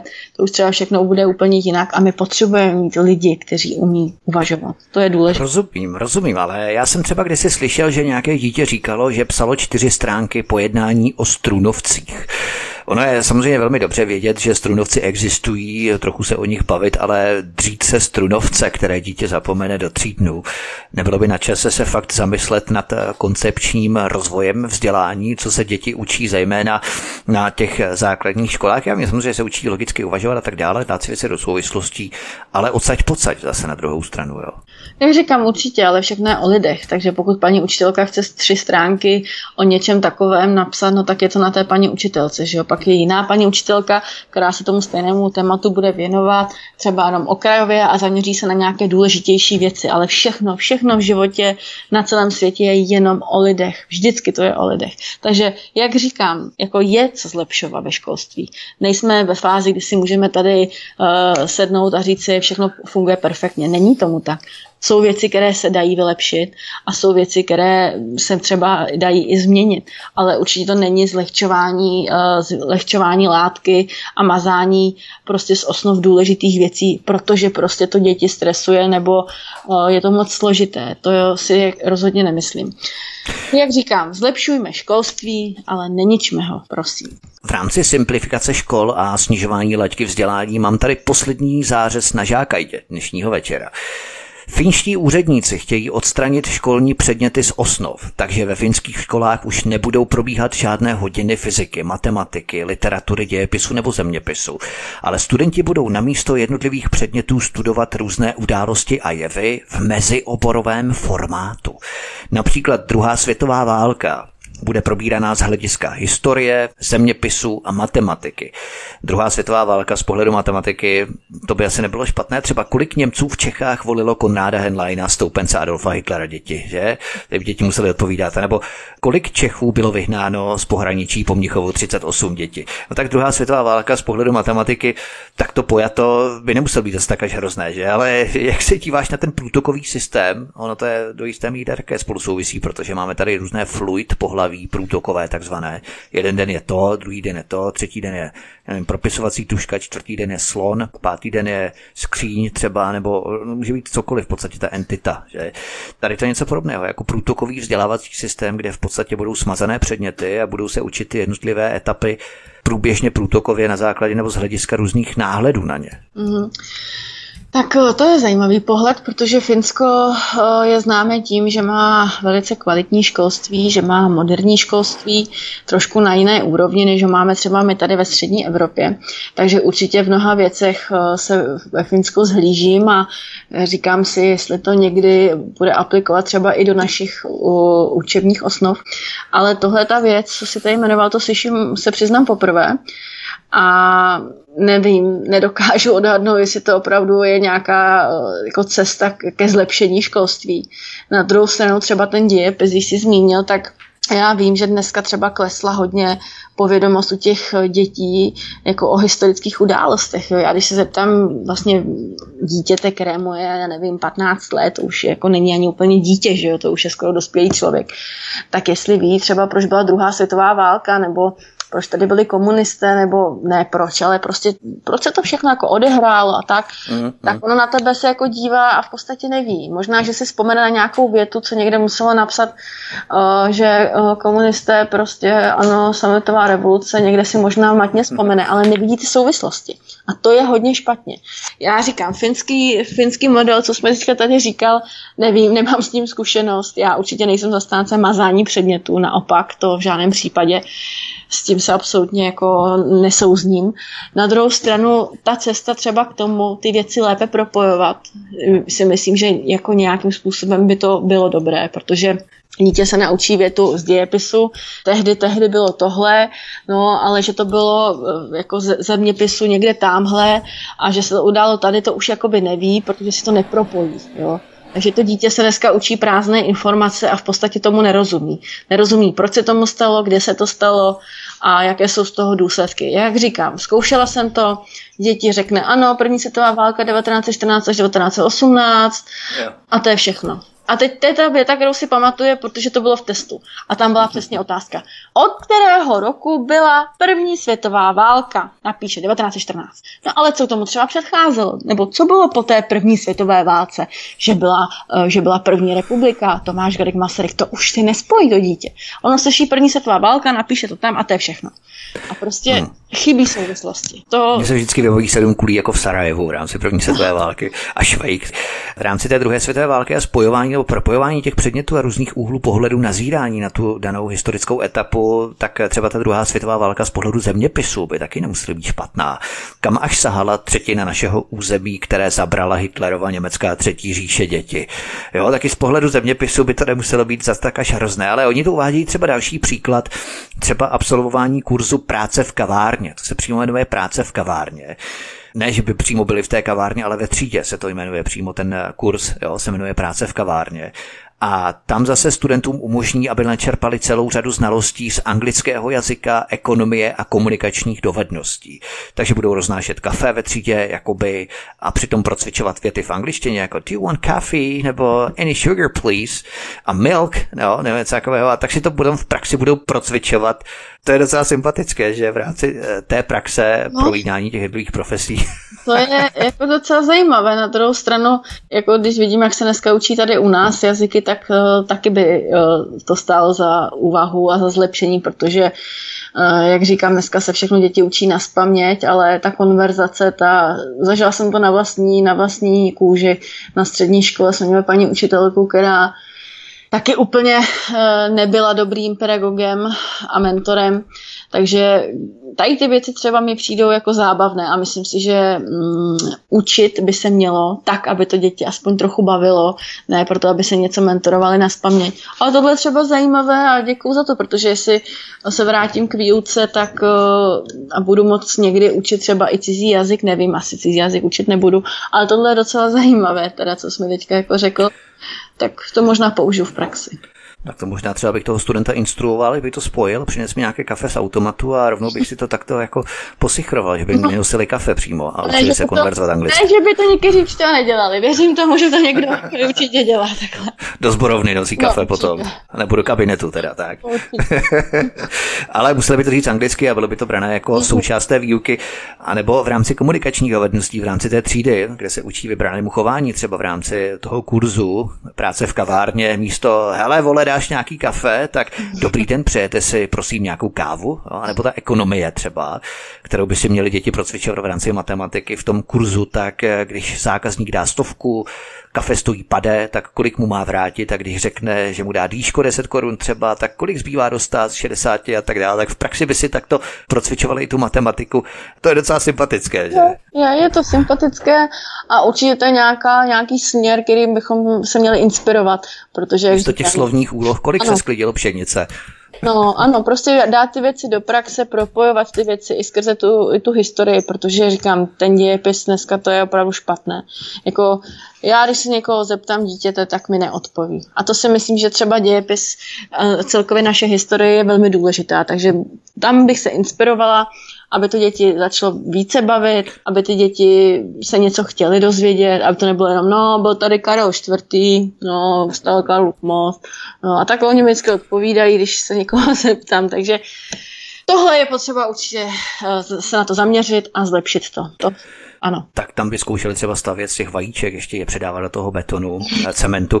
Mně napadá třeba, když budou probídat geometrii, což jsou takové ty abstraktnější předměty, tak eh, třeba půjdou na stavbu ty děti a budou přidávat maltu, cement s jednickou lžící a koukat se na tvar budovy, který budou vypočítávat potom a tam by potom taky mohli procvičovat ty komunikační dovednosti. Ještě nějaký cement, prosím, nebo kolik byste si přáli štěrko písku? Ano, já si myslím, že to je dob- náhodou dobré, když se propoje praxe s výukou, jako praktická výuka se propoje s tou odbornou částí. Já si myslím, že to je přesně to, jak, jak bychom měli učit. Že jo? A nebo v angličtině, jak se řekne štěrkopísek, když to no, ani nevím. Tak to nevím vůbec. No, to je takový běžný konverzační obrat. To, to bychom měli jaké absolvovat ten kurz, bychom se naučili, jak se řekne anglicky štěrkopísek. No. Tak ale poslední věc, v tom článku píšou, že se změní tradiční forma komunikace mezi učitelem a žákem. Studenti už prý nebudou sedět ve školních lavicích a s napětím čekat na to, jestli je učitel vyvolá a položí jim nějakou otázku. Mně se hrozně líbí, jak to v tom článku popisují, jako kdyby děti s hrůzou čekali rozklepaní, vyšponovaní jako pravítko, kdy na ně učitel ukáže tím prstem jako ten vládce Mordoru na hobita v tom Tolkienovi. Jo. A místo toho budou pracovat prý společně v malých skupinkách a diskutovat o sporných otázkách. Oni už se nebudou učit, ale oni budou diskutovat. To je taky takový moderní trend. Jak se díváš na tohle vlastně? Oni by seděli nějak v kruhu, nebo já nevím, jak by to popisovali, ale v podstatě, že nebudou sedět v lavici, jestli zruší lavice.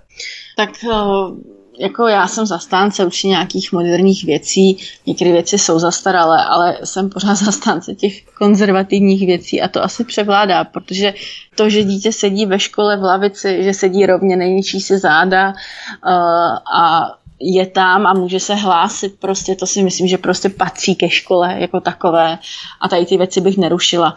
To, jestli paní učitelka si eh, jednou za čas, nebo že si třeba, já jsem to takhle s dětma dělala, jsme si každé pondělí sedli ráno první hodinu do kroužku vzadu, to bylo třeba s prvňáčkama, s druháčkama, na koberec, tam jsme si sedli do kroužku a všichni mi třeba řekli, co dělali o víkendu, kdo to chtěl říct, nebo jestli mají nějaký třeba zajímavý zážitek a tak dále. A takhle jsme se tam povídali. Takže to si myslím, že je třeba perfektní zařadit do výuky. Na druhou stranu jsou to věci, které se vždycky dají zařadit, ale prostě to, že dítě sedí v lavici, to má svůj význam a má to smysl prostě, aby poslouchalo, aby udrželo tu pozornost, aby sedělo rovně, aby se dokázalo soustředit, tam je to o té soustředěnosti, aby vydrželo sedět, aby se tam někde neválelo po zemi a nohy na, nahoře a tak dále. To má prostě význam, proto ty děti z těch lavicích sedí. Když je člověk v kanceláři, má nějakou kancelářskou práci nebo i člověk doma, tak eh, jako kde, kde půjde napsat třeba ten článek nebo rozhovor nebo práci, no tak si sedne ke stolu na židli a píše. Nedovedu si představit, že bych to psala někde, eh, někde v nějakém kroužku, záda by mě bolely a tam bych se jako měla někde soustředit. Třeba na čtení knížky ano, ale takhle ve škole se zkrátka učí a já bych to nechala tak, jak to je. Já jsem také proseděl všech devět tříd a potom i ve střední škole tak dále v lavici a kdybys mě viděla teď, jak tady sedím opřený, rozvalený na židli, natažené nohy a tak dále, tak to přímo tu disciplínu nemám. Jak si. Ještě, že mě nevidíš, to je úplně přímý opak, než jak by ty děti měly v té lavici sedět. Každopádně eh, v první, druhé třídě seděli na koberci vzadu v kroužku s tebou, ale potom v druhém stupni v osmičce, v devíce, tak eh, už neseděli na koberci, ale chodili k tobě na kobereček za nějaké prohřešky třeba. No tak to už mi moc asi ani sdělovat nechtě, jako by nechtěl, víkend. Kouzili na záchodě, nachytala se tam. Hlavně učím jenom první stupeň, takže mám také ty malinké dětičky, které řeknou, Jasně. byly tady na poutě a s maminkou a myslím, že na druhém stupni je už úplně Ježíš Maria, zase něco po nás chce, to už je trošku jiné, jo.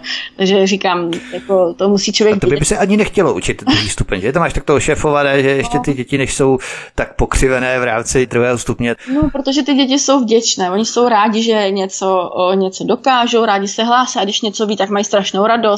Pak eh, rádi třeba řeknou paní učitelce, co třeba dělat o tom víkendu, jo, a na druhém stupni to je prostě takové jako už zase, jo. To už začíná hodina. No, já si totiž svůj, no, já si spolu na svůj druhý stupeň, jako, a tam to přesně tak vždycky bylo. Jsem přišla do školy, tak já jsem byl docela vzorný student nebo žák, ale ty, ty ostatní třeba kluci, co tam vyváděli ty paní učitelce, no nechtěla bych prostě být v její kůži, to ne. Hovoří poslankyně hnutí Trikolora Tereza Hyďová, teď mě napadlo, my jsme se bavili i o režimu v rámci škol, že dítě má režim, je zvyklé vstávat, chodit do školy, má disciplínu.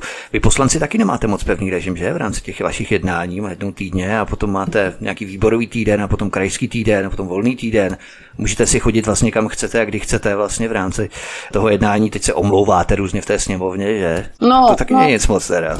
Samozřejmě, jako takhle, když to říkáš, je to pravda. Na druhou stranu, já jsem třeba člověk, který tam chodí a když tam nejsem náhodou, tak se opravdu, to mám nějaký důvod, buď třeba, že jdu k lékaři, nebo jsem babičku tehdy vezla do nemocnice, byla jsem nemocná, nebo jsem měla nějakou strašně důležitou jinou pracovní prostě věc, kterou jsem jasně, musela být. Ale jsou poslanci, kteří to mají jako na háku, samozřejmě přijdou si tam jednou za týden a řeknou dobrý den a zase jdou domů, jo. Ale to není, to není můj případ. Navíc ty týdny teďka, jak byla sněmovna, třeba v tom covidu, když to vezmu, tak uh, se hodně jakoby tohleto zru, ne, nechci zrušilo, ale takové ty výborové týdny, krajské týdny, teďka je spoustu mimořádných schůzí. Vy teďka vlastně sněmovna v podstatě skončila na léto, že jo? Všude všichni psali, eh, sněmovna má prázdniny, no a já jdu ve středu a v pátek do sněmovny a budeme řešit dalších 1258 prostě zákonů, jo? takže ta sněmovna se pokračuje dál, jo. Takže tenhle rok byl takový zvláštní, že opravdu hodně, bylo toho hodně k řešení, ale přijde mi, že, nebo vím, že tahle sněmovna, tohle složení sněmovny odsouhlasilo nejméně nějakých změn a zákonů. Hodně se toho nestihlo, protože se tam řešil hodně ten covid, takže bohužel no, no. běžné věci se jsou někde potlačeny vzadu. Něco jak ta inkluze, ta tam prostě leží. No. Hovoří ještě jednou poslankyně hnutí Trikolora Tereza Hyďová. Terko, moc ti děkuju za naše dnešní příjemné povídání. Doufám, že jsme posluchače i lehce pobavili a zároveň jsme je přinutili k tomu, aby se zamysleli nad některými aspekty a věcmi, které jsme probídali a se kterými se s námi můžete podělit třeba i v komentářích pod pořadem na kanále Odyssey anebo i na sociálních sítích, v médiích, třeba i pod tvým statusem ohledně dnešního pořadu. Terko, moc ti děkuju a budu se těšit příště. Hezký večer, ahoj. Taky děkuji, hezký večer, naschranou.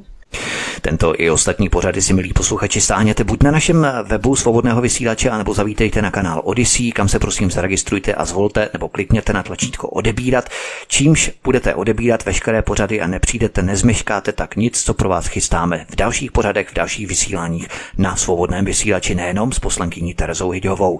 Od mikrofonu vás zdraví vítek, přeju vám hezký zbytek večera. Prosíme, pomožte nám s propagací kanálu Studia Tapin Rádio Svobodného vysílače CS. Pokud se vám tento nebo jiné pořady na tomto kanále líbí, klikněte na vaší obrazovce na tlačítko s nápisem Sdílet a vyberte sociální síť, na kterou pořád sdílíte. Jde o pouhých pár desítek sekund vašeho času. Děkujeme.